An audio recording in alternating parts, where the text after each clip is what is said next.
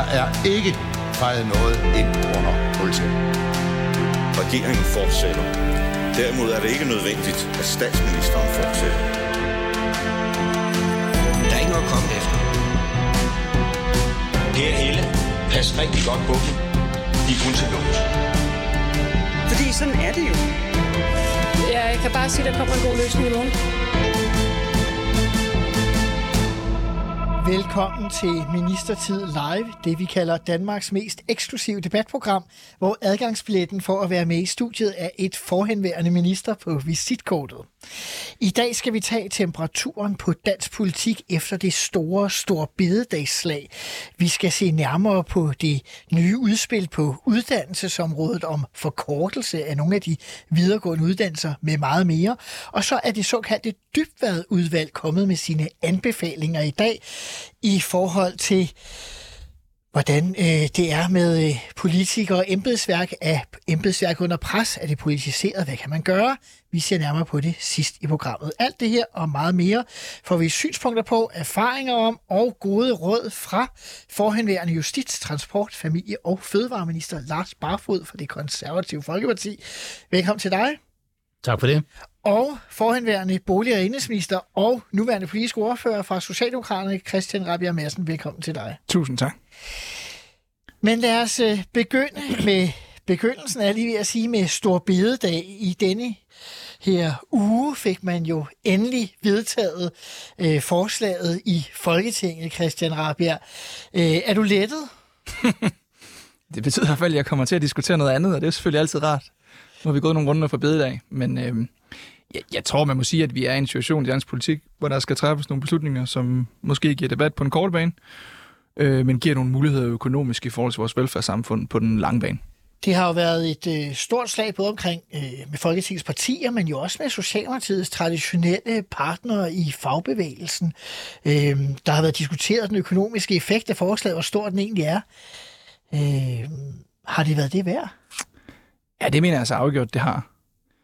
Det er klart, det er jo altid øh, nemmere, kan man sige, at diskutere med sådan the usual suspects for mig, og det kunne være sådan nogen, som har øh, jeres øh, partifarve, øh, og, og, øh, og, og mindre øh, nemt nogle gange at diskutere med dem, som historisk ligger tættere på. Men det er jo ikke første gang, vi har en uenstemmelse med, med fagbevægelsen, og vi kommer også øh, over øh, den her. Men jeg mener klart, det har været det værd. Og i forhold til diskussionen omkring effekter, mm, altså, der er jo altid økonomer, som har forskellige synspunkter, det tager man selvfølgelig ind, men, men for alle regeringen gælder det jo, at der bliver lavet en vurdering i Finansministeriet, og det er den, man lægger øh, sit budget efter, og den der, det er den, der gælder, om man så må sige. Lars Barfod, synes du, at regeringen har ageret klogt i den her sag? Øh, altså, jeg har sådan et dobbelttydigt svar til det, fordi jeg er øh, egentlig øh, ikke tilhænger af forslaget. Jeg forstår ikke, at man ikke øh, på et tidligt tidspunkt sagde, effekten af det her er tvivlsom og begrænset. Hvis vi kan forhandle os frem til en tilsvarende beskæftigelseseffekt med partierne, øh, så gør vi det. Og så har vi givet en indrømmelse. Vi får det samme resultat. Øh, fordi krigsomkostningerne de bliver meget store på det her, i forhold til, hvad vi får ud af det. Det forstår jeg ikke. Så, så i substansen er jeg sådan set uenig. Det er min ene del af svaret. Min anden del af svaret er, når man nogle gange så har lagt sig fast på, at man vil have det igennem, så synes jeg sådan set, at man har gjort det godt. Øh, Fordi hvad? Jo, altså, øh, hvis vi ruller tilbage til øh, første behandling, som jeg sådan fulgte med i on and off den dag på en eller anden news, må det vel have været, det kørt, der synes jeg faktisk, at regeringsordfører, de stod rigtig stærkt øh, og argumenterede godt for sagen. Og øh, man har været god til at undgå, øh, jeg ved ikke, hvilke diskussioner I har haft i en socialdemokratisk gruppe, der har måske været på enkelte, som har opponeret, men grundlæggende så synes jeg sådan set, at, øh, man, at, at partierne holdt sammen. Også, man kunne sige, hvad med moderaterne, uerfarne folketingsmedlemmer og så videre, kan de finde på at skære ud nogle af dem i sådan en sag, hvor der er enormt meget pres på. Der har regeringen og regeringspartierne faktisk forstået, at holde sammen på tropperne og argumentere øh, klart for deres sag. Så jeg synes sådan procesmæssigt, når man nu er landet på, at man vil gennemføre det, så synes jeg procesmæssigt, man har håndteret det godt. Og nu er man jo ude på den anden side. Øh, jeg var i, et, øh, i en anden podcast her øh, i går, øh, hvor vi taler om erhvervsliv og arbejdsmarkedet, og der skal vi altid sige, hvad er op- og nedture mm-hmm. i ugens løb. Og der sagde jeg, at nedturen, det mener jeg var fagbevægelsens øh, hovedorganisation, øh, fordi de har da i den grad tabt det slag øh, i forhold til regeringen. Altså, der var en styrkeprøve der, den vandt regeringen og Socialdemokratiet helt klart.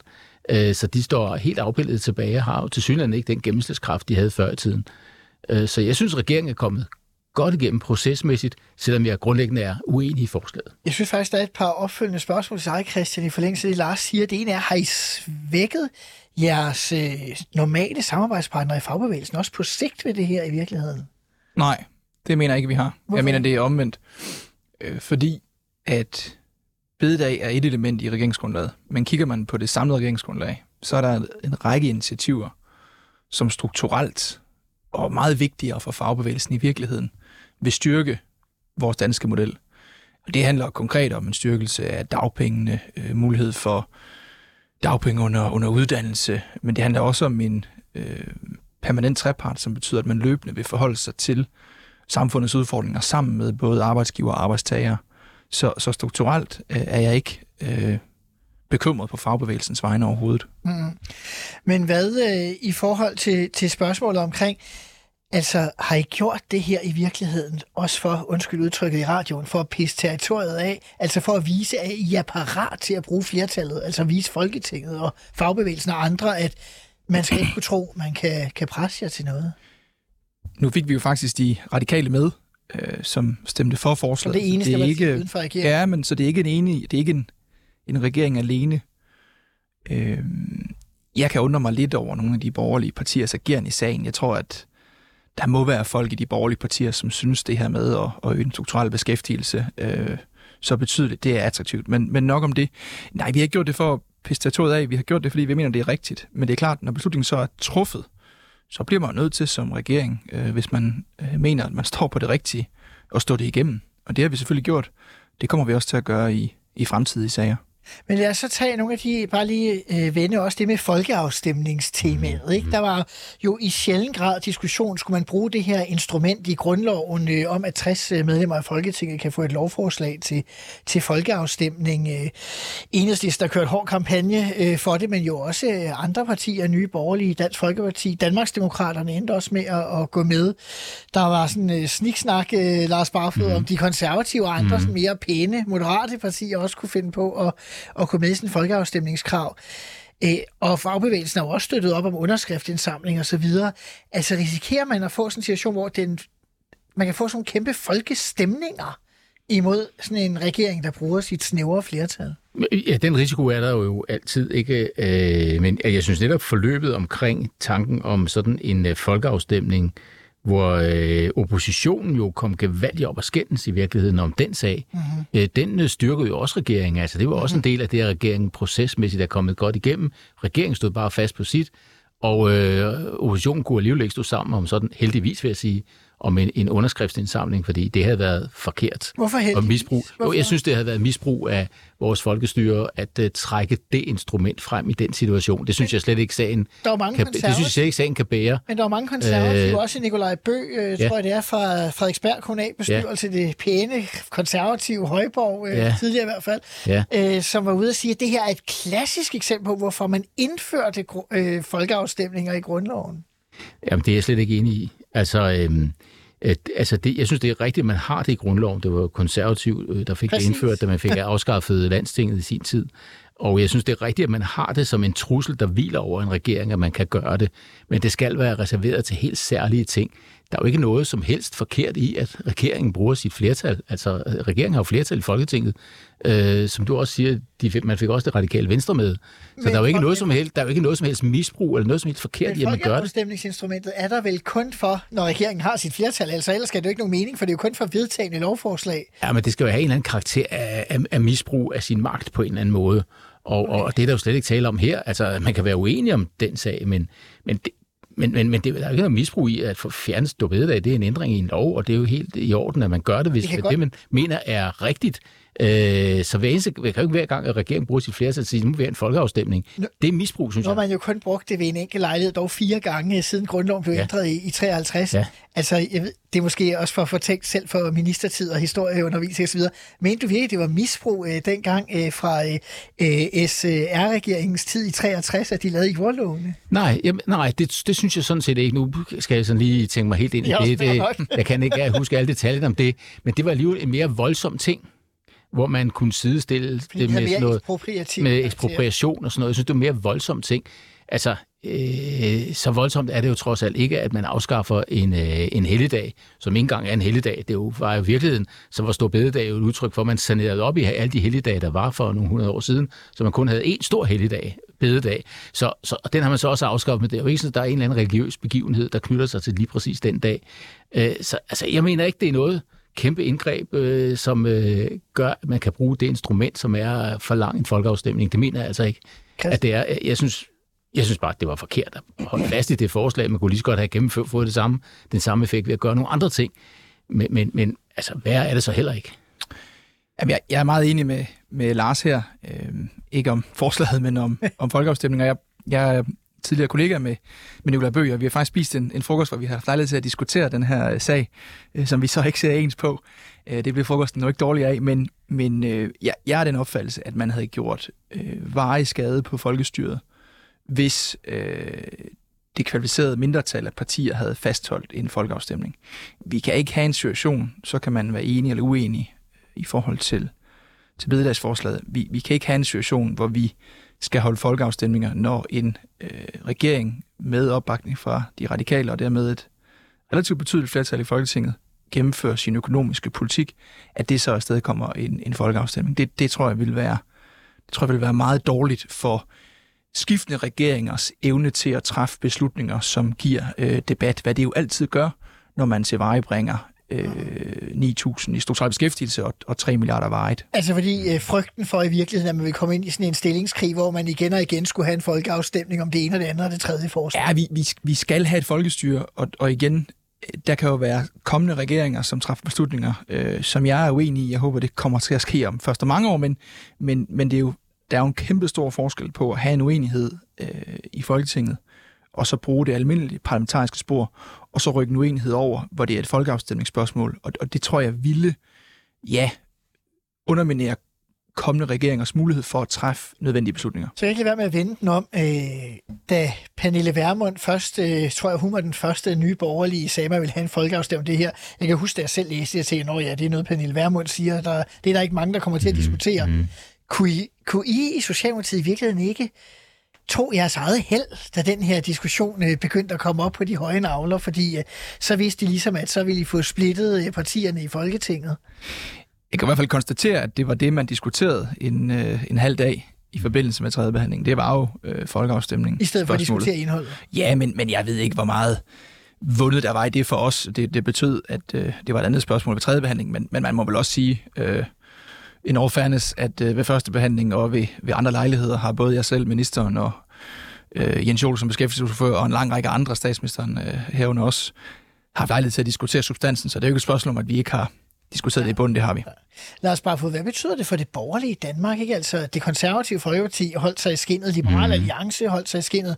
Man troede vel indtil det sidste, at Inger Støjberg øh, også ville, og, Danmarksdemokraterne også ville holde sig i skinnet, men mm. Mhm. så skrev de alligevel under til allersidst. Altså, svækker det i virkeligheden øh, et hvis der overhovedet findes et borgerligt regeringsalternativ, svækker det så muligheden for at samle resterne til et eller andet, der giver mening i forhold til vælgerne? Fordi at der er for få af partierne, som egentlig... Altså, er Danmarksdemokraterne helt regeringsegnede, hvis de er sådan nogle, der kan finde på at, at udskrive en folkeafstemning i tide og utide? Jamen, det kunne de jo så heller ikke. Eller det kunne de jo, jo det, kunne de jo så i finde sidste på, ende. Ja, ikke? Det det det. kunne de så, det kunne de så ikke i starten. Nej. Øh, jamen, altså, jeg ved ikke... Øh, altså, umiddelbart vil jeg sige ja øh, til dit spørgsmål, om det har svækket det borgerlige Danmark. Øh, omvendt så kan man sige, det, det er jo så splittet i forvejen, som det næsten kan være, så øh, jeg ved ikke, hvor meget mere det skade det her det har sket, fordi øh, det, det er jo splittet op. Altså, øh, det er jo en af grundene til, at jeg, det vil måske overraske at høre, jeg er sådan set meget tilhænger af den regering, vi har fået. Øh, fordi jeg mener, at det eneste svar på den situation, vi står i politisk og parlamentarisk, det er en regering hen over midten. Mm-hmm.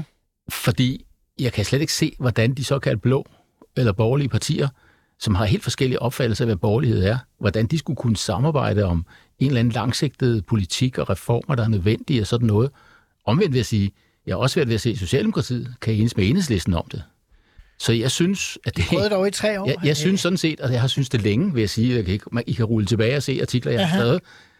Øh, Vi husker billedet tilbage. med Margrethe Vestager på broen. Ja, det var nu ikke lige regeringsdannelse, vi Okay. snakkede om der. Det var samarbejde hen over midten. Ja, jo, jo, Øh, men men altså- filosofien var lidt den samme. Tilbage i og, 11. Og, og, men, men jeg har det seneste år for et par forskellige steder øh, skrevet om det, blandt andet Ræson, øh, øh, som jeg lige har skrevet en ny artikel til, der bliver publiceret snart. Øh, men inden valget skrev jeg, at jeg synes egentlig, det meget naturligt kunne lande lige præcis i sådan en øh, midterregering, fordi jeg ikke kunne se, at de blå partier kunne øh, hænge sammen. Så jeg synes sådan set, at det, det er naturligt nok, at man så finder ud af det. Altså jeg vil da sige, at, øh, at, at øh, med min konservative grundholdning, som jeg forstår den, der vil jeg have lettere ved i mange spørgsmål, og især de afgørende spørgsmål, at blive enig, nu får du nok et chok igen, at blive enig med Socialdemokratiet, end med Nye Borgerlige. Altså, vi Altså jo- hvis vi tager EU, hvis vi tager udlændingepolitik osv. osv., osv. Ja. Altså, og derfor så er det egentlig meget naturligt, at man lander, hvor man er. Der har tidligere det her program været meget undrende over, at de radikale ikke endte med i regeringen. Nu kan vi måske næsten også undre os over, at de konservative ikke var med i regeringen, Lars Barfod. Det må du spørge de konservative om. Jo, jo, nu spørger jeg en tidligere konservativ minister. Jamen, jeg, und- jeg, jeg havde også en forventning om, at øh, VK ville følge sig ad. Det vil sige ind i en regering. Det gjorde de så ikke. Er du mere skuffet over KNV? Det vil jeg ikke udtale mig om, men altså, øh, jeg tror godt, du kan fornemme, hvor jeg er henne i den sag. Men Det kan jeg. Undskyld øh, sidesporet. Lige en øh, sidste ting omkring øh, bededagen, det er jo, at nu er der så sket det, måske lidt absurd i hvert fald set udefra, at øh, Dansk Folkeparti i Københavns borgerrepræsentation har stillet forslag om, at at Københavns Kommune stadig har stor bededag. Jeg ved ikke helt, hvordan sådan noget fungerer i praksis. Der står her to, øh, Marcel og Christian, to tidligere indrigsminister, og må undre os over, hvordan det foregår. Men de har jo sådan set et flertal åbenbart i borgernationen, der synes, at, øh, at det er en god idé, Christian. Hvordan forholder man sig til Ja, det? det er jo lidt øh, påfaldende, at to tidligere indrigsminister ikke kan, kan gennemskue præcis, hvad de vil, men, men øh, jeg har bare set det på overskriftform, at det må jo handle om, at der er en række øh, dage, hvor kommunale institutioner skal holde, skal holde lukket. Og der er jo et, et, en frihed for kommunerne i forhold til at bestemme, hvornår de skal ligge. Og, og der kan det så være, at man øh, kommunalt kan bestemme, at, at øh, den dag, hvor øh, vi andre så går på arbejde, der vil man så, Så ikke, der vil man så ikke have, der vil man have, have, have en lukkedag. Ja. Og det vil jeg jo som, øh, hvis jeg var borger i København, synes var øh, en, en dårlig beslutning, fordi så er der en dag, hvor øh, almindelige øh, mennesker går på arbejde, hvor de ikke kan få passet deres to børn. Øh, det ville være en udfordring, hvis det galt den kommune, hvor jeg bor. Det er jo også lidt mærkeligt at forestille sig, at man så øh, holder en dag mindre fri i op til påske eller jul til gengæld for at gøre det på en dag, som, øh, som mange mennesker får som arbejdsdag fremadrettet. Altså virker det ikke lidt latterligt, undskyld mig, at man gør den slags? altså, Altså, jeg, jeg ser det som rent provokation, og det er vist også noget, jeg tror nok, beslutningen er sådan, at man skal undersøge mulighederne for at gøre det. Er det ikke sådan? Jeg tror ikke, vi har besluttet. så kan man øh, at altid... det, jeg har ikke ret i det. Det er ikke sådan, de rent faktisk vil gøre det. De vil undersøge at gøre det. Sådan Jo, som forstår jeg det. principbeslutning-agtig ting. Og, og jeg tror, da, at det er en lidt dybere analyse, øh, øh, når der er en voksen til stede øh, under analysen, vil vise, at det kan man jo ikke. Altså, folk i byen øh, skal på arbejde, så kan man jo ikke lukke alle de kommunale institutioner. Øh, det, det, det kan man ikke forestille sig, øh, at man vil gøre. Det er i hvert fald at genere borgerne, som du også siger. Så det, jeg tror ikke, det ender der. Vi forlader Stor Bededag og går videre til regeringens kommende reformplaner.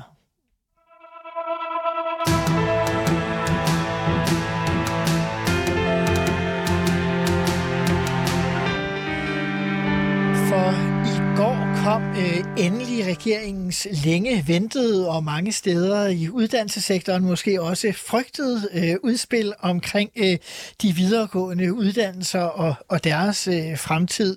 Og øh, I har jo en ambition, Christian Arpe, om, at der er en del øh, kandidatuddannelser, som skal gå fra at være toårige til at være øh, etårige. Men man kan allerede se på universiteterne og i studenterorganisationer osv., at der er en stor modstand. Kan du forstå modstanden? Det giver jo altid debat, når man laver noget om, men jeg synes, det øh, er et rigtig fornuftigt reformforslag, som også giver mulighed for, at vi dels kan investere i bedre undervisning, mere undervisning, mere feedback, øh, dermed mere kvalitet på universiteterne, samtidig med, at, at øh, beskæftigelseseffekten gør, at vi kan investere mere end en milliard i det de øvrige uddannelsessystem, herunder erhvervsskolerne, men jo også velfærdsuddannelserne øh, og folkeskolen, hvor der er behov for at gøre noget. Så jeg synes, det giver mening. Jeg synes, det man skal holde sig for øje, det er, at nu er jeg ikke selv så gammel, men da jeg var fire år i, i 1990, så det er ikke længere siden det, der var det sådan, at, at hver tiende øh, tog en universitetsuddannelse. I dag er det hver fjerde. Så det siger næsten sig selv, synes jeg, med alene med udgangspunkt i de tal, at universitetets opgave er en anden, hvor man tidligere kunne uddanne til noget højt specialiseret, måske øh, en Ph.D. fremtid, forsker fremtid, professor fremtid, så uddanner universiteterne i dag til det brede arbejdsmarked, det offentlige arbejdsmarked, det private arbejdsmarked. Og der giver det simpelthen mere mening, at man får en uddannelse, som i højere grad er erhvervsrettet. Så, så jeg tror også, at, at man skal forstå, at universitetets rolle er en anden nu, end den har været tidligere, og derfor giver det god mening. Og jeg bemærker også, at, at erhvervslivet er, er meget, meget positiv, og jeg synes også, at, at øh, selvom der er forskellige stemmer blandt de studerende, så svarer vi på noget af det, de studerende har sagt i lang tid, nemlig at vi har behov for en nemmere overgang fra uddannelse til arbejde, vi har behov for mere undervisning, vi har behov for mere feedback, vi har behov for undervisning på, på mindre hold. Og jeg tror, når den øh, detaljerigdom bliver foldet ud, så får vi måske også en lidt mere nuanceret debat. Men grundlæggende synes I, at der er en del, der overuddanner sig øh, i dag? Der er i hvert fald indhold på en række universitetskandidater, som retter sig meget imod det forskningsmæssige. Og en stor del af dem, der tager de uddannelser, øh, de bliver ikke forskere. De bliver ansat i et privat erhvervsliv. De bliver embedsmænd i centraladministrationen eller andre steder. Øh, ansat i kommunerne. Øh, og der giver det bedre mening, at man bruger øh, kræfterne på at sikre en kvalitetsuddannelse, der retter sig mod det. Og så vil man så i stedet for at tage andre uddannelser og sige, at de skal være længere, hvis de har et forskningsmæssigt sigte, hvis de er mere specialiseret, eller hvis der er krav, øh, som gør, at det giver god mening, at de har en, en længde. Så, så nogen skal skrues ned, øh, mere undervisning, mere kvalitet, andre skal være længere. Og jeg synes, det er en naturlig konsekvens af, at universitetets rolle i samfundet har ændret sig, øh, fordi de uddanner øh, en fjerdedel af vores unge mennesker, og det er kun en, en tiendel af de universitetsstuderende, som i dag går der, der skal gå forskervejen. Hvad synes du om øh, forslaget, Lars Barfod?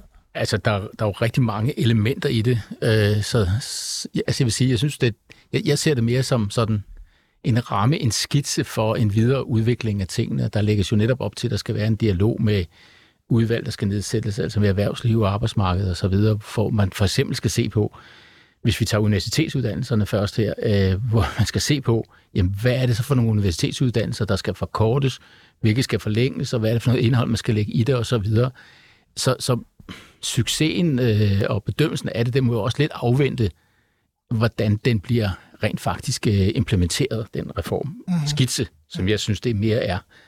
Der, der er rigtig meget dybde, som ikke er fyldt ud endnu, af god grunde. Og det er måske også, du er inde på processer i forhold til Storbededag. Altså her må man da så sige, at regeringen jo lægger op til at gøre ting i dialog med, med omgivelserne, og går også ud fra dialog med de andre politiske partier, som er uden for regeringen. Bestemt. Så, så øhm, på den måde er fornuftigt nok. Det, det som jeg øhm, så kan være bekymret for stadigvæk, hvis vi er i universitetsuddannelserne, øh, og det her med, at mange flere tager en universitetsuddannelse i dag, det hænger jo lidt sammen med os, at der er mange flere, der går i gymnasiet. Mm-hmm. Og så er det ligesom en naturlig vej ind i universiteterne. Så et eller andet sted mener jeg også, at man skal starte helt der. Altså i de sidste klasser i folkeskolen, hvor øh, de begynder, de unge mennesker, at spore sig ind på, hvad de så skal. Øh, fordi så kunne det godt være, at de slet ikke skulle gå i gymnasiet, fordi det er jo sådan at rette sig mod nogle lange videregående så for mange uddannelser. gymnasier, for mange kommer derfor på universitetet. Det hænger i hvert fald også sammen med det, vil jeg sige. Og, og jeg vil også advare mod, at man bliver for planøkonomisk. For det er ikke til at vide, hvem der, hvad det er for nogen, der har brug for om 10 år. Altså det der med at lave så langsigtede prognoser, det er også farligt. Og hvis man bliver for planøkonomisk og centralistisk, så begynder man jo også et eller andet sted at skabe nogle forventninger og næsten tage et ansvar for, at folk så også kan få et job, når de har taget den og den uddannelse.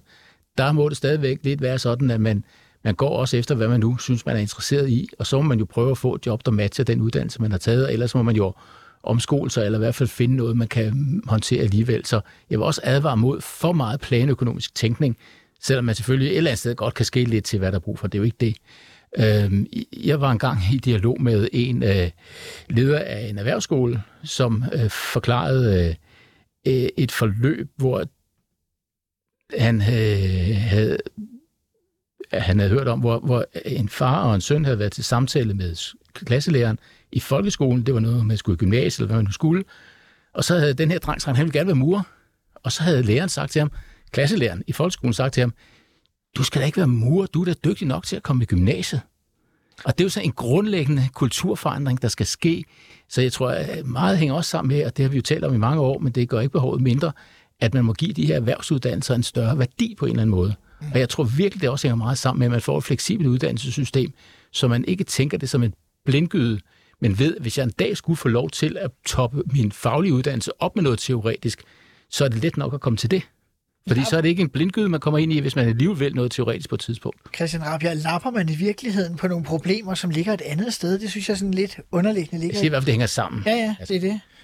Jeg vil næsten sige, hvis, hvis Lars har sagt det, og måske endda bedre, end jeg kan udtrykke det, så, så er der ingen grund til at gentage det. Jeg, jeg er en til en enig, og det er jo også årsagen til, at uh, Mathias Tesfaye, vores uddannelsesminister, Socialdemokrat i øvrigt, var med på pressemødet. På murer. Apropos murer, ja. Mm. ja. Ja, Den burde jeg selv have fanget, men jeg er apropos murer.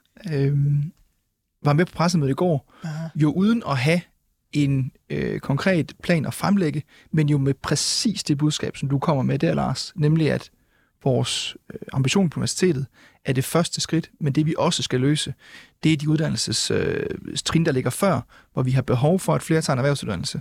Og når der så er en sammenhæng, så er det jo fordi, at når vi ændrer på universitetsområdet, øh, området, så får vi nogle uddannelser, som øh, betyder, at vi får et større, øh, en før, et større strukturel beskæftigelse, og det giver så nogle penge at løfte erhvervsskolerne. Mm. Men nu hvor du nævner øh, Mathias Tesfaye, øh, så har der også øh, en anden diskussion, der har været i forbindelse med det her. Det har været en øh, kritik af Socialdemokratiet for at have sådan en del af sådan akademikerbashing i virkeligheden. Måske sådan Tesfaye, Kåre Dybvad og så videre har, har stået, i hvert fald i folks øjne, Ja. for, øh, for sådan en rolle om, at øh, nu øh, Socialdemokratiet skulle ligesom varpe til djøffer og humanister og andre. Ja, man kan sige, at debatten er vel sådan, at den ene dag får vi at vide, at folketingsgruppen er fyldt med for mange akademikere, og den næste dag får vi at vide, at vi er for kritiske over for akademikere, så måske ligger vi meget godt i, I i står midten måske der. efter dem for at vise, at I er rigtig Nå, det kan- arbejderparti, eller hvad? Ja, ja, det, altså, jeg synes, det er noget pjat. Jeg synes, det som øh, Kåre og Mathias og andre, øh, jeg selv også har sagt mange gange, er jo det her budskab om, at vi bliver nødt til at forholde os til, at samfundet, hvis vi skal gennemføre den grønne omstilling, hvis vi skal have kvalitet i vores øh, omsorg, har et behov for, at vi uddanner flere i retning af de tekniske fag i forhold til vores velfærdsuddannelser. Og det har jo ikke noget at gøre med at øh, være onde med nogle akademikere. Det er et spørgsmål om at sige, når vi har et velfærdssamfund, som betaler for uddannelsessystemet, og det er jeg meget, meget glad for, at vi gør over skatten, så må vi også som samfund kunne stille nogle krav til, hvad er det faktisk for en uddannelse, vi tilbyder, og hvordan er matchet imellem samfundets behov, både det private erhvervsliv, den grønne omstilling og vores velfærdssamfund, hvordan er matchet imellem øh, den efterspørgsel, og så det, de kompetencer, som bliver skabt i vores uddannelsessystem. Nu roste Lars Barfod jo før regeringen for at se ud som om, at der var lagt op til et større dialog her. Altså forestiller dig, at det bliver nemmere at få Folketinget med på, på den her pakke end på øh, Storbededag jeg kan jo høre, at der er nogle partier, som er, øh, som er skeptiske. Der er også nogle partier, som, som, som tager mere positivt imod. Øh, nu fik vi jo faktisk de radikale med øh, i forhold til Storbededag. Det synes jeg var en rigtig beslutning af, af de radikale. Og jeg er egentlig rimelig optimistisk også i forhold til uddannelsesdiskussionen. Øh, jeg synes, der er nogle meget fornuftige tanker i udspillet, og vi er klar til at diskutere det. Og, og så plejer Christiansborg jo faktisk også at kvittere den anden vej ved at, mm. at tage ansvar. Lars Barfod, er der et borgerligt dilemma i det her i virkeligheden, at øh, en del uddannelser måske bliver kortere, man kan vel risikere, at kvaliteten så også bliver, øh, bliver dårligere? Altså, jamen det, altså, der er selvfølgelig øh, altså, øh, en eller anden øh, automatreaktion i retning af, at hvis uddannelser bliver kortere, bliver de så ikke også dårligere. Mm-hmm. Øh, så, så, så selvfølgelig er det et advarselstegn et eller andet sted. Øh, øh, jeg hører, at man siger, at vi vil til gengæld lægge mere indhold og værdi ind i de der kortere uddannelser. Øh, og, og, og i det omfang, altså det er jo, man har jo i forvejen for mange år siden i det hele taget gjort det sådan, at man kan tage en bacheloruddannelse og nøjes med det, og så gå videre på det grundlag. Men det er jo aldrig Og rigtig det- blevet til noget. Nej, det er det så ikke. Men man må bare sige, at der er jo mange steder internationalt, hvor folk går videre med en bacheloruddannelse, og, og det går jo rigtig godt. Øh, så hvis det er det, der skal til øh, for at tilfredsstille de kompetencebehov, der er i erhvervslivet, hvis man styrker indholdet af de uddannelser, øh, så man lærer mere på kortere tid, og hvis man samtidig, og det ved jeg så ikke, hvordan man vil gøre, det, men det siger man jo, man vil, give bedre mulighed for at vende tilbage og supplere sin uddannelse efterfølgende, så, så vil jeg sige, hvis, hvis, øh, hvis indholdet, som kommer, kan leve op til målsætningen, så er det jo sådan set fint nok, øh, fordi man skal jo stadigvæk også have øh, nogle uddannelser, der er lige så langt som før, man skal endda også have nogle, der bliver længere, så den samlede balance kan jo være god nok, men, men det er da klart, altså, øh, jeg vil da holde meget øje med, at den der kvalitet nu bliver sikret. Mm-hmm. Så det kan godt være, at man skal ikke skal rundt om så stort et pensum, til gengæld skal man lære tingene bedre, øh, og der kan man jo sige, der er jo ikke noget, altså, det er jo ikke godt, hvis man bare smører det hele ud, så man lærer meget lidt om en hel masse, så kan det nogle gange være bedre at lære rigtig meget om mindre, og så tage en specialiseret stilling et eller andet sted i erhvervslivet. Så, så øh, selvfølgelig er der en eller anden advarslampe, der lyser lige umiddelbart, når man hører kortere uddannelser. Hvad nu? Øh, men hvis det er rigtigt, det ikke er en spareøvelse, og hvis intentionerne bliver fuldt op, at man eksekverer, så indholdet lever op til målsætningerne, så synes jeg sådan set, at der er en meget god balance i det, og det er jo også rigtigt, at mange steder i erhvervslivet har taget godt imod det, så dog, men der er også rigtig mange universiteterne ikke har taget så godt imod. det er rigtigt, det, det øh, har jeg noteret, ikke? Og det, ja, altså, men, men jeg kan også godt se den der automatreaktion i første omgang, hov, kortere uddannelse, så lærer man ikke så meget. Øh, tager jeg det der tror jeg, man skal, man skal læse ind i, øh, i detaljerne i oplægget, og, og, og så skal man selvfølgelig også tro på, at man så rent faktisk eksekverer, som man siger, man vil. Øh, ellers så kan det selvfølgelig gå galt.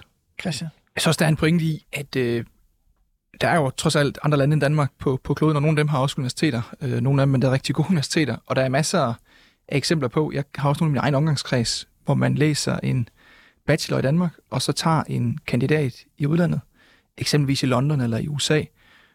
Og hvor lang er det nu lige den, den uddannelse er, man tager? Det er jo en etårig master. Mm. Og de kommer så tilbage til Danmark, og en del af dem, jeg kender, de har, har strålende øh, erhvervsforløb, mm. øh, både øh, i det private erhvervsliv, og det kan også være i det offentlige.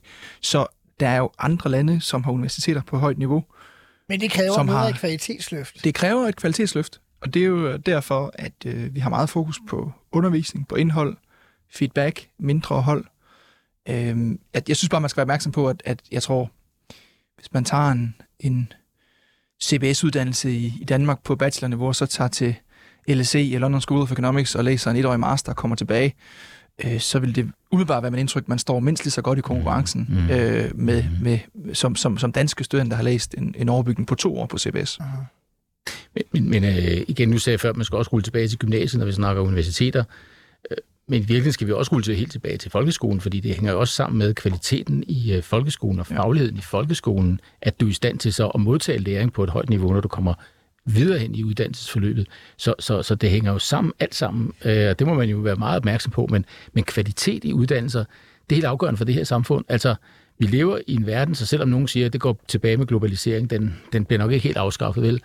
Øh, og den globale konkurrence vil vi nok stadigvæk have, og det vil sige, øh, i og med logistik og i det hele taget interaktion lande imellem på kryds og tværs hele jordkloden øh, er til stede i et andet omfang end, end tidligere, så er vi jo også meget mere i direkte konkurrence med virksomheder i andre dele af verden. Og vi kan ikke forvente at være et af verdens rigeste lande, hvis ikke vi er de dygtigste. Aha. Og derfor er det her helt afgørende for det her lands fremtid, at vi sørger for, at vi har uddannelse på et højt niveau, for det er det, vi skal leve af. Det er det, der i sidste ende også er afgørende for, at vi kan have velfærd til de svageste i vores samfund. Hvis vi nu skal bruge øh, din øh, regeringserfaring, øh, så at sige, Ja. man kan sige, at studenterorganisationer og lignende er jo vel nogle af dem, der er bedst til at mobilisere protester øh, mm. i det her samfund om nogen. Øh, hvad vil være dit gæt, øh, Lars Barfod? Øh, Kommer regeringen øh, nogenlunde igennem med det her, og kan de stå på mål for det inden, øh, skal vi sige, inden sommerferien er kommet igennem med det her? Altså, nu så jeg øh, debatten i går aftes øh, i fjernsynet, Aha. og der lagde jeg mærke til, at øh, konservative studerende stillede op og var positive over for Aha. forslaget. Så der er i hvert fald en del af studenterbevægelsen, som Ja, vil, ja, som vil være til fordel for det. Men om de kan mobilisere lige så mange som studenterrådet, det er jeg ikke helt sikker på. Nej, altså, men det tror jeg nu nok, fordi jeg synes alligevel, at det skinner igennem, at der er en øh, lyst til en dialog, også hos dem, som umiddelbart vender sig noget kritisk imod forslaget. Øh, så det kommer, jeg tror, det kommer an på, om man, man, man rent faktisk også får den dialog, og om den kan berolige de kritiske stemmer. Øh, der skal der nok være nogen, der bliver ved med at være imod. Øh, men, øh, men, men ja, jeg tror, man kommer igennem med det. Og Christian Rabia, du får ikke spørgsmålet, men jeg tænker, hvis ikke det sker, så inviterer jeg dig ind i studiet, så kan vi snakke om, hvorfor det ikke blev, som det blev. lad os aftale det. At du vil sige det samme som Lars, at det kommer Ja, det vil jeg selvfølgelig. Og jeg tror også, øh, uden jeg skal skal svare på det spørgsmål, jeg ikke fik, altså, øh, forandring er jo svær, og derfor er der jo debat, hver gang man vil lave noget om. Det må jo ikke afholde. Og slet ikke en regering for at gøre det. Der må, må jeg være regering en ting, jeg vil sige, det er, belært af stor bededag, hvis ikke regeringen sørger for, at når man kommer med en udspil, så har man noget agilitet til at lytte og t- også tage imod det, andre siger, og bygge det ind. Men hvis man har forhandlet alt, hvis det er så svært at lande tingene internt, at man ikke kan rokke ved en tød ved det, når man spiller ud med det, så har regeringen et problem, hvis det, at hvis det er tilfældet, Men der er den en her, fordel, at det her er et mere have den et stort forslag med mange forskellige elementer, så man kan rykke lidt mere Det, rundt. det tror jeg er et, et, et godt råd, og der, der er det klart, der adskiller et, et stort uddannelsesudspil sig på universitetsområdet, et udspil, et udspil, som så i øvrigt skal følges op af en lang række udspil i forhold til de andre uddannelser, sig jo meget fra en bededagsdiskussion, hvor, hvor, hvor man skulle have øh, en, en, en effekt, og, og derfor har vi jo også meldt ud, øh, ministerne sagde det i går, at det her ser vi frem til at drøfte. Nu vi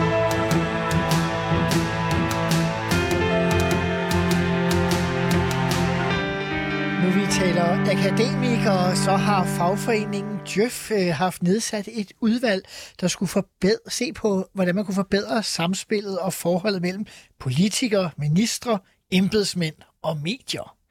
Det såkaldte Dybvad-udvalg efter øh, tidligere departementchef i statsministeriet Carsten Dybvad er i dag kommet med en række anbefalinger. Jeg læser lige et par stykker af dem. Der bør være bedre tilrettelæggelse af lovgivningsarbejdet og forberedelse af politiske udspil. Hastelovgivning bør i videst mulig omfang undgås. I kølvandet på mink- og instrukssagerne anbefales det, at der etableres en fast ordning i ministerierne, hvor alle sager med ministre involveret, hvor der er rimelig grund til nærmere juridiske vurderinger, foretages en skriftlig vurdering og så fremdeles. Altså, når jeg hører øh, de her anbefalinger, læser de anbefalinger, så tænker jeg, der er nogle meget gode råd, men øh, burde det ikke have været nogle gode råd, som de fleste havde tænkt sig til rundt omkring i ministerierne i forvejen? Hvem vil... Lars? Jo, altså nu øh, jeg har ikke haft lejlighed til at læse rapporten i detaljer, men, men sådan set ned over overskrifterne og anbefalingerne i den. Øh, og, og, og jo noget af det kan jo lyde som en banalitet. Altså man kan jo undre sig over, øh, at man ikke for længe siden, men det galt jo så også i den tid, hvor jeg sad i regeringen, at man ikke har sørget for at nedfælde konklusioner og lignende fra øh, koordinationsudvalgsmøder ja. på en måde, så man bagefter bedre kan sige, hvem, hvad, hvad var det egentlig konkret, vi besluttede, og måske hvilket grundlag, og at øh, nogen kunne sige, jeg vil gerne have ført til referat, at jeg har advaret mod det her, eller hvad det nu kan være. Øh, det, det synes jeg sådan set er et meget godt råd, konkret, øh, man kan undre sig over, at det ikke er gjort før. Øh, men når man så ser på, på alle de forskellige ting, og det, det kan være fornuftigt nok alt sammen, men man skal også passe på, at man ikke har for mange regler, fordi de forsvinder let i dagligdagen, hvis man skal huske for mange regler, når man, øh, når, når, og nogle gange skal det jo også gå stærkt. Så jeg, jeg tror også meget handler om kultur. Øh, og kultur kan selvfølgelig defineres med nogle regler, men, men, men, men, men det er meget også kulturelt bestemt, at man, man måske lige får lidt mere besindighed nogle gange, og man lige sikrer sig, at det faglige fundament øh, er i orden, og det juridiske er i orden osv. Øhm, og så måske øh, tænke lidt over det her med hastværk, last, hastværk og lastværk. Christian Rabia, i, ifølge øh, rapporten, så er det også noget med, at hver sjette medarbejder af dem, der har medvirket osv., siger, at de på den ene eller anden måde enten har været udsat for politisk pres, eller til at skulle være med til at vide, lave udspil, der egentlig havde et mere partipolitisk øh, sigte. Øh, lyder det ikke voldsomt? Altså helt generelt vil jeg jo sige, med mit kendskab til, til embedsværket, så har vi et utroligt stærkt embedsværk i Danmark. Vi har en meget, meget betydelig tradition for neutrale embedsfolk, som jo i øvrigt ikke bliver skiftet ud, når ministeren skifter, hvilket jeg tror er, er positivt. Øh, Så, så jeg, jeg vil tale imod, at vi gør problemet større, end det er. Når det så er sagt, så er der peget på nogle, øh, nogle øh, problemer, og der er også peget på nogle løsninger. og Dem vil vi meget gerne drøfte. Nogle af løsningerne, eksempelvis det der med, at man skal forberede sig grundigt, og man ikke skal lave hastelovgivning, det er jo noget, vi øh, har nedfældet i forretningsordenen i Folketinget. Mm. Det er endda noget, der er nedfældet i regeringsgrundlaget. Men det er klart, øh, gode råd møder jo også virkeligheden. Og hvis man eksempelvis står over for en pandemi, lad os sige det helt hypotetisk, og et ønske om grundighed øh, møder et ønske om at redde menneskeliv, så øh, skal regler jo være agile. Så, så øh, som udgangspunkt skal man forberede sig. Som udgangspunkt skal man være langsom og grundig, men der er også noget virkelighed. Det synes jeg er den ene pointe. Den anden pointe i forhold til... Men, men må jeg ikke bare lige stoppe Jo, dig her? Fordi jeg tænker bare, vi har vel alle sammen oplevet, både i og uden for regeringen, hvis vi nu skal være ærlige over for os selv, at der også er en del lovgivning, som bliver hastet igennem, at jeg ikke engang siger ond vilje, men, og heller ikke fordi det er ekstremt vigtigt, men bare fordi, så, vil man, så blev man lidt forsinket, og så skulle man have det igennem, og sådan noget. Det har jeg da oplevet masser af gange.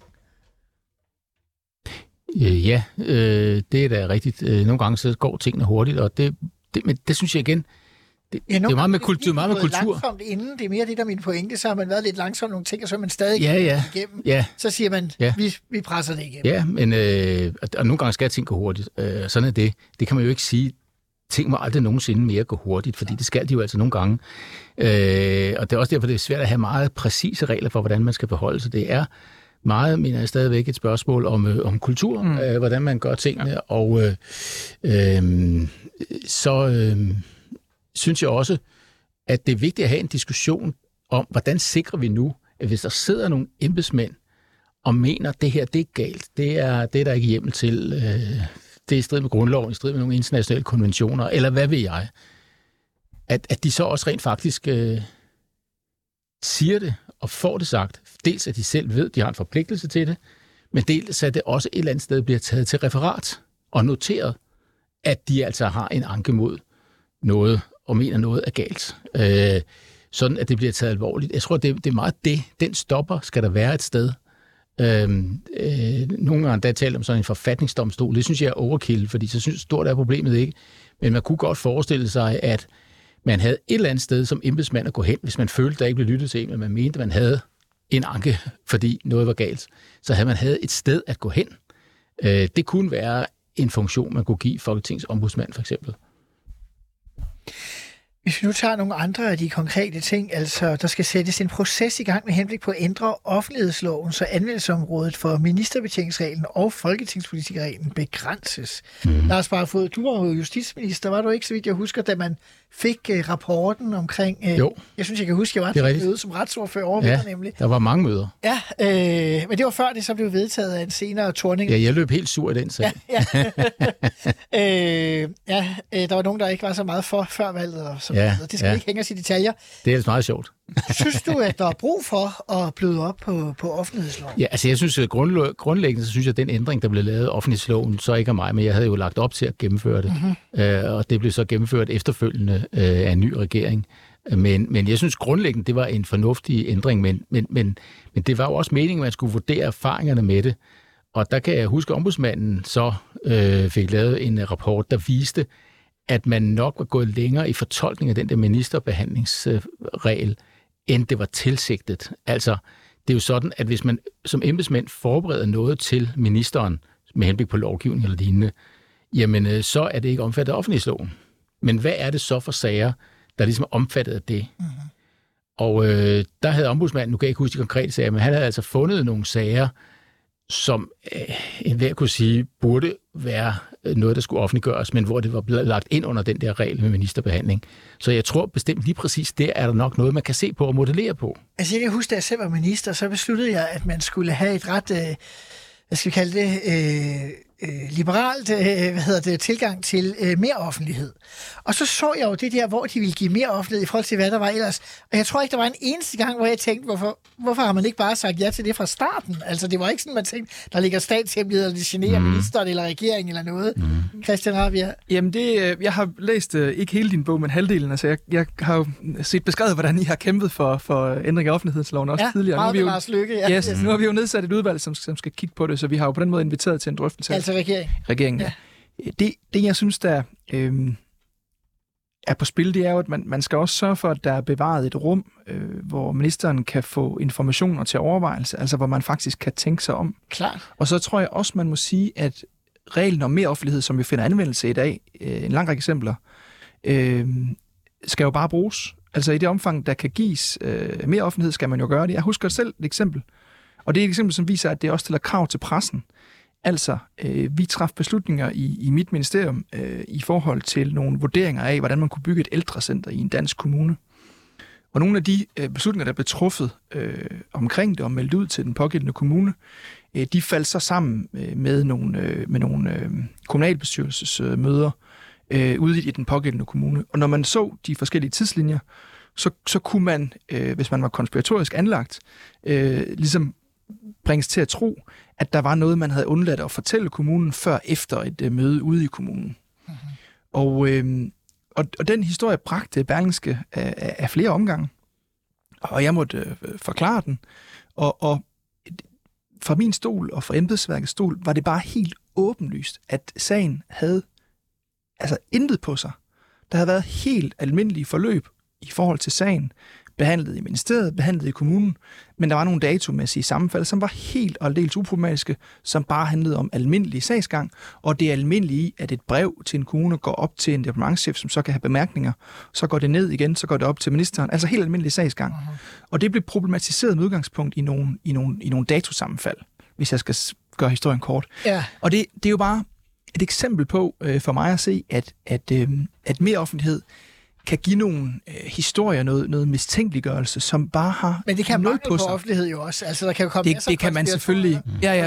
fordi at der er Ja. overstregning, og man ikke det, ved, det, stiller bare, det stiller bare krav til medierne, øh, at man har et kendskab til, hvordan almindelig sagsbehandling er, og at man øh, som minimum øh, lytter til begge sider, før man, man øh, bringer historier, fordi øh, mere offentlighed giver et indblik i, hvordan sager også bliver behandlet øh, frem og tilbage i et ministerium. Bare for- jeg vil bare sige, den offentlighedslov, man fik, den var jo baseret på et udvalgsarbejde og en betænkning, altså et udvalgsarbejde, der havde været gennem et par år i hvert fald, og alle mulige interessenter sad med, og det var en næsten fuldstændig enig udvalg, der anbefalede den ændring.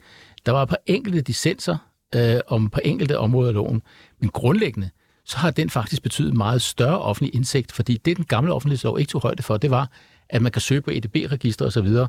Så det nye var blandt andet, at du kunne gå ind og sige, jeg vil gerne have søgt på et eller andet ord, og så skulle der bare søges hele vejen rundt i registrene efter noget, der havde med det ord at gøre, noget af den stil, ikke? Og det kunne man ikke gøre før. Der skulle man vide præcis, hvilken sag man skulle søge efter. Man vidste måske slet ikke, den sag var der. Men der var noget... Så, så, så der blev meget mere offentlighed på mange områder. Det, som så blev begrænset, det var, at før, der var det sådan, at hvis en styrelse fremsendte noget til departementet, så er det offentligt. et notat, et forslag til et lovforslag osv., så gik det fra en styrelse til et departement, og den vandring gjorde, at der var offentlighed. Uh-huh. Og så sagde man, at vi har jo lagt mange øh, funktioner fra departementerne ud til styrelserne. Den tilfældige omstændighed, at man har organiseret sig sådan, at en sag bliver behandlet af en fuldmægtig eller en kontorchef ude i styrelsen, men egentlig har at gøre med et lovforslag, den skal jo ikke betyde, at pludselig, at det, det er jo forkert, at det så fører til offentlighed. Så kan man ikke have det rum, hvor man vurderer det, det her lovforslag, eller hvad det nu er.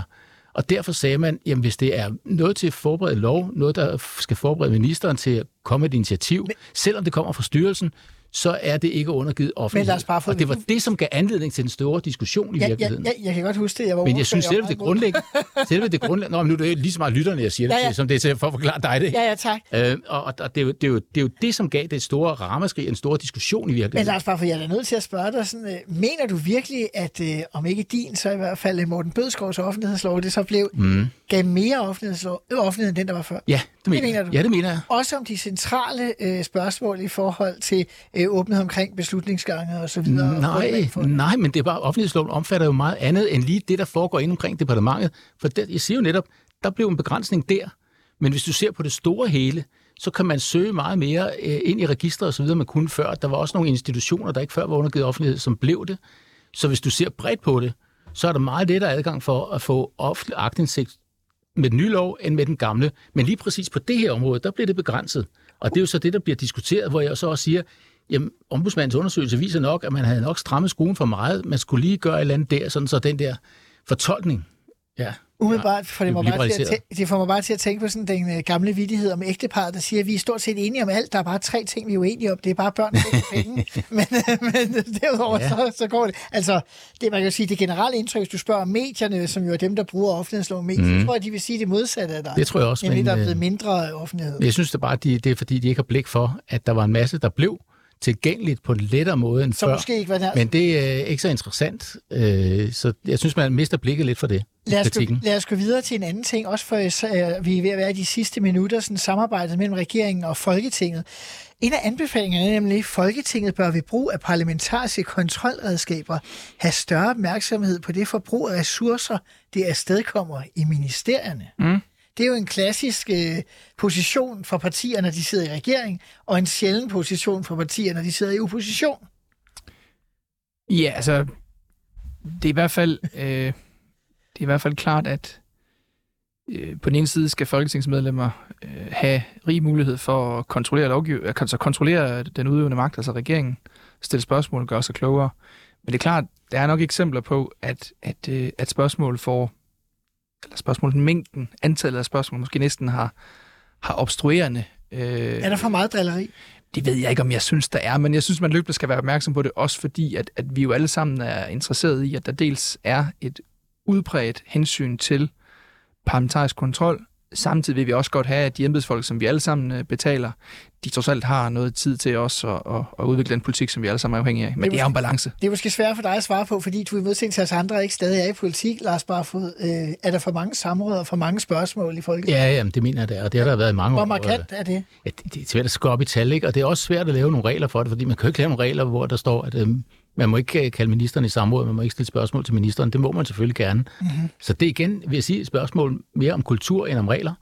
Øhm, men, men, men jeg kan da huske, at da jeg havde været minister første gang, og igen sad i Folketinget, der, der, der tænkte jeg faktisk lidt over de ting. Jeg tænkte, nej, det kan man sgu ikke bare spørge om. Det kunne være meget sjovt at drille, men altså, det, kunne ikke, det, det er for dumt at spørge om det her. Altså, mm-hmm. der bliver stillet mange subtile spørgsmål, hvor folk udmærket godt kender svaret, øh, men det er for at vise nogen, man har stillet spørgsmål. Så det er mere for at stille spørgsmål, end for at høre svaret, man stiller det. Og når, hvis, man ikke, hvis man godt kender svaret, så kan man overveje lidt, om man så skal stille spørgsmålet. Og der kan den her debat måske også have alene det formål, at, at, øh, at vi påvirker kulturen, Mhm. både hos regeringspartis øh, medlemmer og, og oppositionen på begge sider, fordi det er, som du siger, et spørgsmål om kultur, som vi alle altså- sammen har et ansvar for. Jeg sad i samråd i et udvalg, og så var der et udvalgsmedlem, som, som, som eller, nej, vi måtte sådan set alle sammen gå, fordi der var et af udvalgsmedlemmerne, der havde stillet det samme spørgsmål til mig nede i Folketingssalen. Så gik vi ned i Folketingssalen, fordi så var det, så, så, der skal man jo rydde, så skal man jo gå ned i udvalget, må forlade udvalgsmødet, gå ned i Folketingssalen, når der foregår noget. Der man skal være med til, det har den højeste prioritet. Så gik vi derned, så tog vi den diskussion og det samme spørgsmål i Folketingssalen, og så gik vi op og fortsatte med at svare på det samme spørgsmål op i udvalget. Og det var måske lige overkill. Ja. En sidste lille ting, vi skal nå, det er, at en anbefaling er også øh, en direkte udspringer af både af Instruks og Mink-kommissionen, at der skal sikres øh, mere effektiv journalisering og opbevaring af sms-beskeder. Og det er ikke fordi, jeg vil gå ind i, i de der konkrete sager. Jeg vil mere spørge til jer, øh, når I tænker på jeres egen øh, ministertid. Jeg har tænkt meget over det selv, men jeg tror ikke, jeg kan komme i tanke om et eksempel på, hvor jeg tænkte, det ville give mening, at en sms var blevet journaliseret, mens jeg var minister. Kan I det? Nej, altså, jeg, jeg, jeg, altså, sådan er det stadigvæk. Jeg, jeg kan bare ikke, det er nok mine fingre, der er for klodset til det. Jeg kan simpelthen ikke finde ud af at bruge sms til lange forklaringer. Jeg bruger det sådan til at sige, at jeg kommer lige for sent, eller hvad tid, eller et eller andet. Øh, Jeg tror aldrig nogensinde, jeg har skrevet, som minister er jeg helt sikker på, at jeg aldrig har skrevet en uh, sms, som havde nogen som helst interesse i forhold til... Personligt svarer jeg jo typisk ja og nej til noget embedsmænd skrev, så tænker jeg, så er det vel dem, der har journaliseringspligten i den anden ende. Bestemt. Og øh, det er noget, vi skal være opmærksom på, og derfor er der også under udarbejdelse i Justitsministeriet nye regler. Og jeg husker øh, personligt, at mine egne øh, øh, enheder er blevet øh, støvsuget og opbevaret, efter jeg stoppet som minister, eller skulle det løbende, det kan jeg faktisk ikke huske. Så der, der sker en helt anden opbevaring af øh, materiale i dag, faktisk særligt i forbindelse med, øh, med øh, evalueringen af, af, af, Tibet-kommissionen, hvor, hvor, hvor der var en udfordring i forhold til journalisering og i forhold til opbevaring af også af sms'er og skriftligt materiale, som ikke skulle journaliseres, men som alligevel skulle opbevares. Det er jo klart, selvom man ikke har brugt sms på den måde, at det var noget, der egentlig skulle journaliseres, så bliver man nødt til at have nogle regler om det, fordi man kunne jo gøre det for at omgå reglerne. Så, så et eller andet sted må der jo være et regelsæt om, hvad der skal journaliseres, når det er en sms. Vi lukker øh, diskussionen om, øh, om dybvadeudvalget her. Jeg er sikker på, at der bliver en øh, fortsat diskussion. Det bliver spændende at se, om der bliver kulturændringer og lovændringer osv. I, i den forbindelse. Lars Barfod, Christian øh, Rabia Madsen, I skal have tak, fordi I ville være med her i Ministertid Live. Øh, Jeg er tilbage igen i morgen med en almindelig omgang ministertid, apropos mink, med Mogens Jensen fra Socialdemokraterne, hvor vi også taler meget mere end mink, øh, selvfølgelig, men vi skal selvfølgelig også lige runde den, og selvfølgelig igen næste fredag med mere ministertid øh, live med en ny debat i det, vi kalder Danmarks mest eksklusive debatprogram. Mit navn er Simon Emil Amitsbøl Bille. Tak fordi I lyttede med, og på genhør.